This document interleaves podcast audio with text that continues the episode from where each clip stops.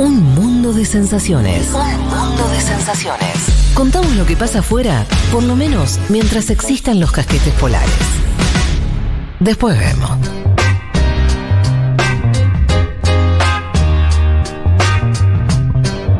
Vamos a, a conversar un poco de lo que estaba ocurriendo en el escenario este bélico que decíamos y que hemos ya contado varias veces. Yo decía que una de las cosas que en parte ya aburre, en parte dificulta, la verdad, el, el, tratar de a veces entender dinámicas más o menos, sobre todo cortas, porque a la larga la cuestión de la guerra lo que tiene es que eh, las cosas me- después se ponen blanco sobre negro, digo.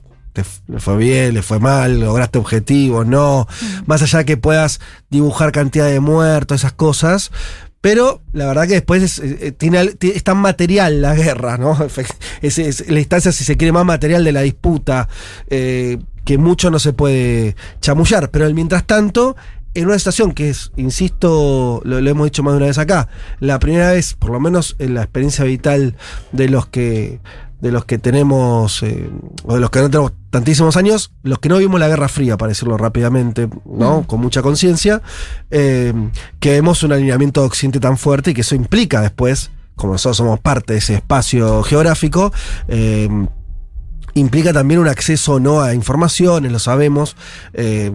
Por ejemplo, llega a cuentagotas lo que sería la mirada rusa del conflicto, no te llega. La verdad que en eso eh, nuestro invitado, recordame el nombre, Juan Bataleme. Bataleme. Bataleme nos decía que uno de los éxitos que tuvo Occidente fue cortar la información de los medios rusos, ¿no? Y a- a- un, un efecto censura, una, una, un- una práctica de censura, pero que tuvo un efecto donde en Occidente casi no quedaron voces discordantes. Si vos lees, lo, otro- lo otro que yo agregaría es que si vos lees eh, incluso diarios mm, donde uno suele buscar información, porque hay cierto eh, ¿cómo decirlo? Cierto apego a alguna práctica periodística, como puede ser el New York Times, hoy es propaganda, pero de una manera. Quiero decir, el nivel de adjetivación que tienen las notas periodísticas es tan alto que entonces ya se te dificulta todo. Bueno, dicho Sí. todo esto, no, si quieres agregar algo No, esto, adelante. es una cuestión de enfoque también, Sí. ¿no? Como ciertas narrativas que es difícil Sí, de desarmar una vez que.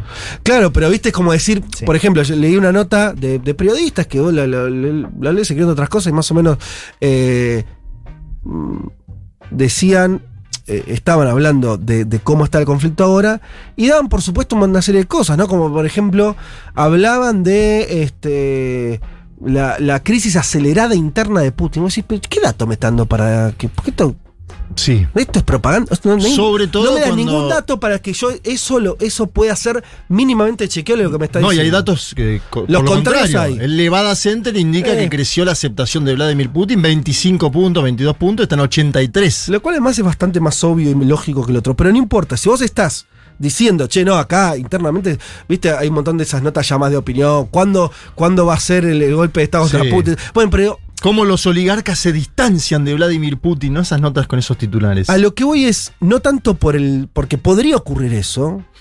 El tema es la. la, eh, que no hay elementos, no, no te dan elementos, es una cuestión de donde discursiva, como decía Alban, de narrativa, muy, muy fuerte. Bueno, no quería centrarme en eso, que un poco lo venimos charlando, y ya, es eh, medio obvio.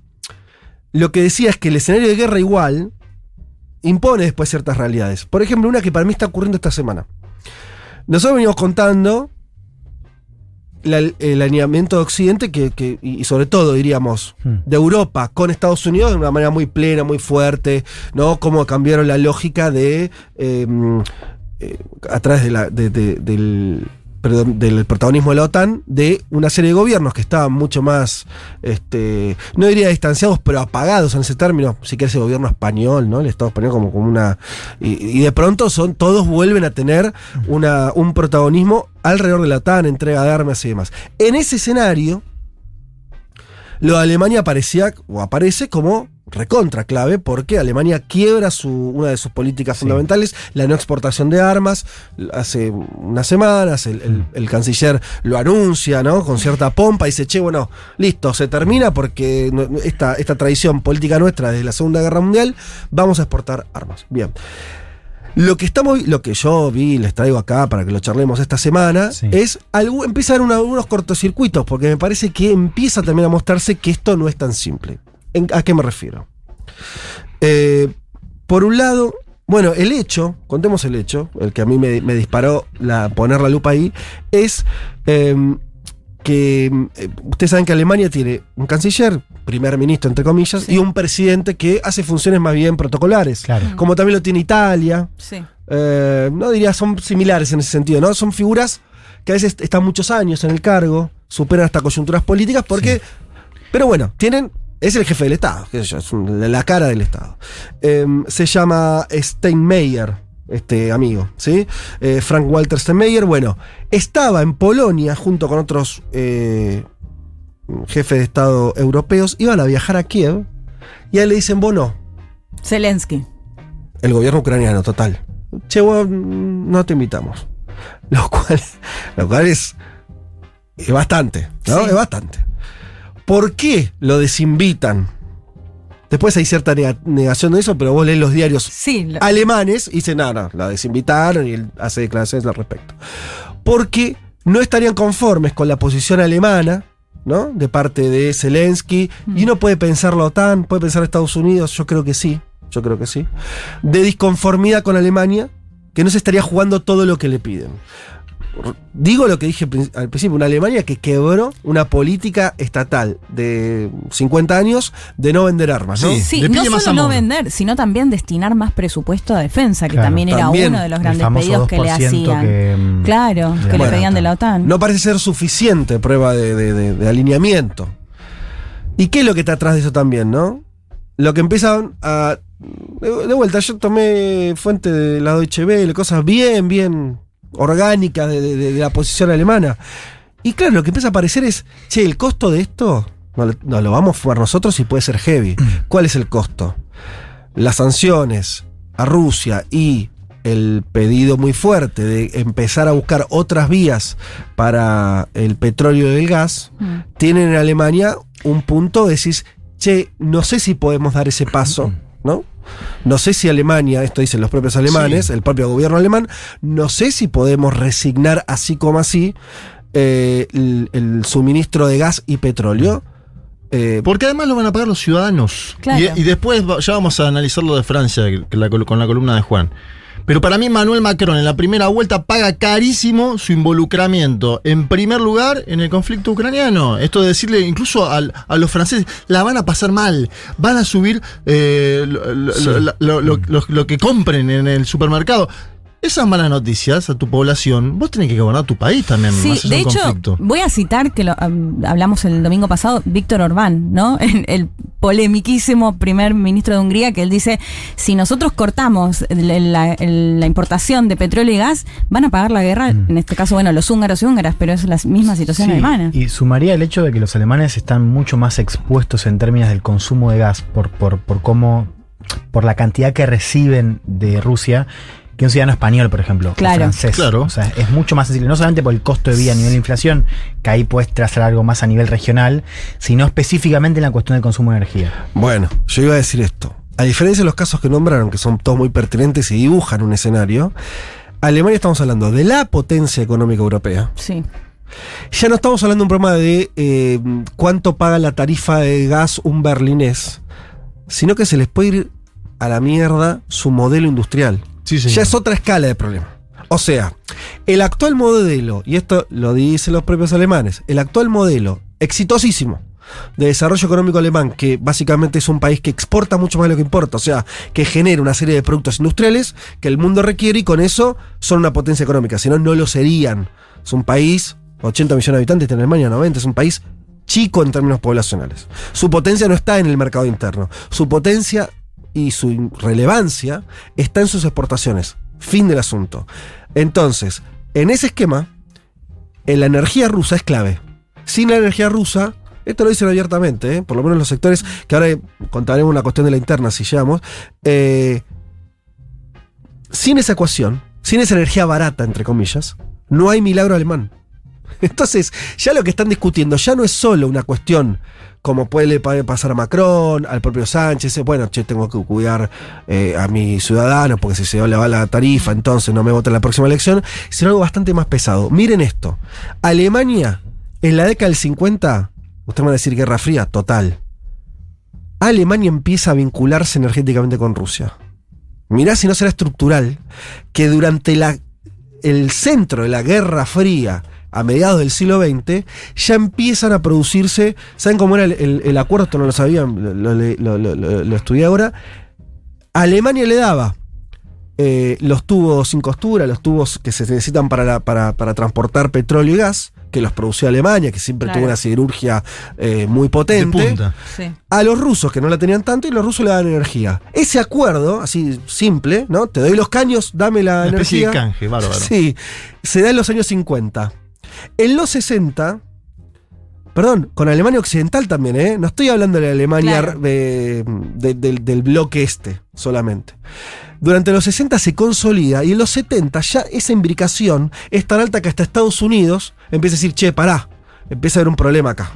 Se empieza a, empieza a ser un una cuestión geopolítica la cuestión Rusia, energía, Alemania. Años 70. Hace 50 años. Eh, y le- los famosos, los que estoy- lo, lo hablamos acá varias veces, lo- los, los ductos del Stream 1 y el Stream 2, que son Sí. básicamente el, el paso directo de Rusia a Alemania, que es algo mucho más reciente de los últimos, de los últimos años. eh, sabemos, el Stream 1 funciona, el Stream 2 quiere todavía aumentar muchísimo más eh, esa, ese intercambio, está frenado, pero está hecho. Entonces, Alemania no está percibiendo, te diría, un beneficio todavía extra en su ecuación industrial. Porque para mí el punto es entender eso, ¿viste? Esto también entra en la lógica ya de los países mucho más geopolítica. ¿No? No es una cuestión de uno o dos años de pasarla mal. O vos tenés un- un- una, una ecuación que te sirve a tu desarrollo durante los próximos 30 años, o no la tenés, o la tenés distinta. Entonces, acá es donde empieza a saltar, por ahí Juan eh, eh, tiene o alguno, alguna, alguna data más, que em- empieza a dar ruidos dentro de la propia coalición Alemania, alemana, donde vos tenés a priori a un canciller que intenta ir hasta un punto pero no avanzar más, Partido Verde que es parte de la coalición diciendo, che, le estamos quedando re mal con el resto de los europeos que están metiéndole a las sanciones y piden que avancemos y nosotros se empieza a decir, no sabemos dónde está parada Alemania. Porque Alemania no está queriendo dar un paso más decisivo.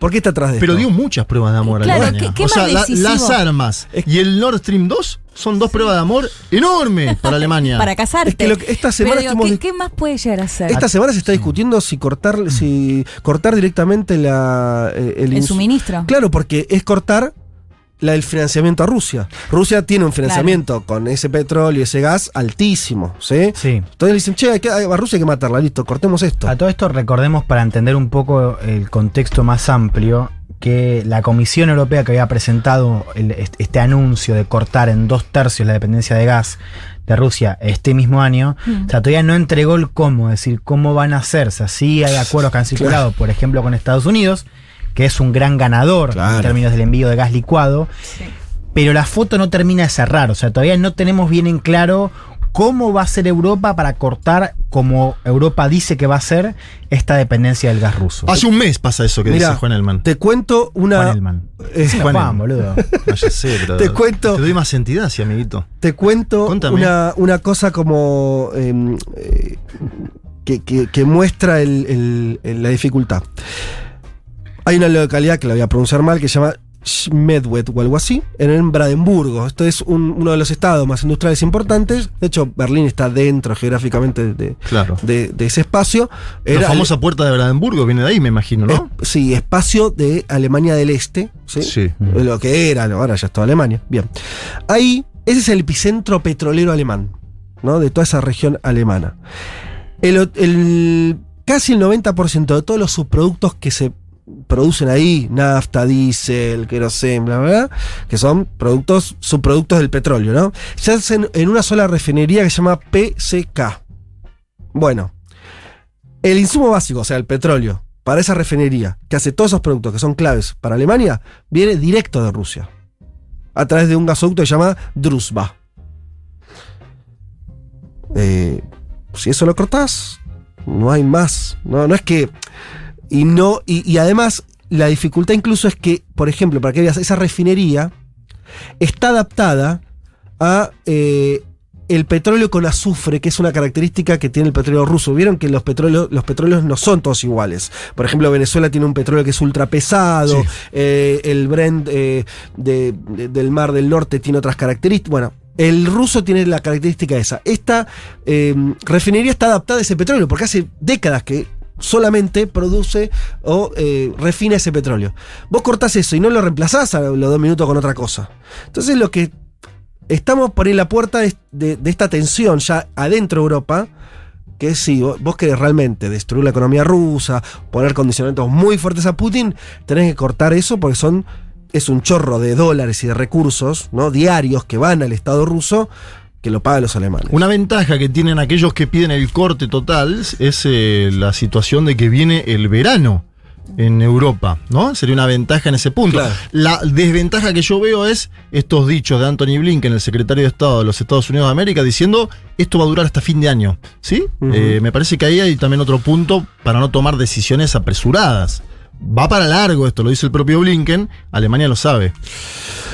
Bueno, en fin, nada, eh, era comentar un poco esto que es como un color más, ¿no? Algo que, que en la guerra están pasando un montón de situaciones, está todo el reordenamiento de la ofensiva rusa que, como ustedes ya saben, habrán visto los medios, ya no está centrada en eh, la capital, por ejemplo, sino en el este y, y- y en las zonas que ya eran más prorrusas y demás. Bueno, en fin, todo eso por ahí será para, para que lo tratemos en otro momento y es algo que que falta, eh, que falta que, que, que, que pase el tiempo y que, que te- te- tiene, tenga que definirse, pero a mí me suena que vamos a ver cuestiones de económicas mucho más centrales en la discusión de lo que vimos hasta ahora. Hasta ahora me parece que vimos toda una voluntad, ¿no? Este Zelensky hablando de los congresos, ¿no? Diciendo, Sí. pidiendo, bueno, ahora me parece que va a llegar la hora de la realidad, ¿no? No, y, y Fede, además me parece súper interesante por esto que planteabas, ¿no? Ya no, como que no hay mucho más que decir en todo este contexto de guerra, porque lo que vemos es recrudecimiento, o que continúan lo mismo, o que los las poquitas negociaciones que se habían avanzado quedaron en la nada. Y eso me parece que lo que genera es limitar más aún a qué respuesta puede dar eh, Occidente. Digo, si ya aplicaron todas las sanciones y la situación no cambia, no se modificó, o incluso al contrario, se profundizó, eh, ¿qué, qué otra le queda? Digamos, me parece, que eso es, es- clave. Sí, sí, que es discutir este financiamiento que tiene Rusia eh, por sus exportaciones, Sí. ¿no? Eh, fíjate que a Rusia le congelaron los activos. Por O sea, eso, le- pero, pero no dio un, chorearon- un pasito aún al así, costado. O sea, digo, como no, no lograron, al menos hasta ahora, modificar. No, no. Por eso me parece que esta jugada sobre cortar efectivamente Sí. el, el- el- el- el comercio eh, eh, de hidrocarburos, de gas y de petróleo, me parece que es lo, la jugada más fuerte que Sí. efectivamente está Sí. por delante. Ya, ya a Rusia la echaron de todos lados, ya mucho más no Claro, queda. por No, ya lo vimos ahí medio en chiste ya que le echaban de los campeonatos de, no sé, de Y, hockey. y digo, y tampoco tienen como argumentos para decir, bueno, están avanzando las negociaciones de paz, entonces no cortamos, por ejemplo, el suministro total. A eso me refiero. Digo, ya no tienen muchas más opciones si quieren, en teoría, intentar hacer algo para frenar la guerra. Bien, así que bueno, eh, era, era comentarles eso. Ya hacemos tanto y ya venimos.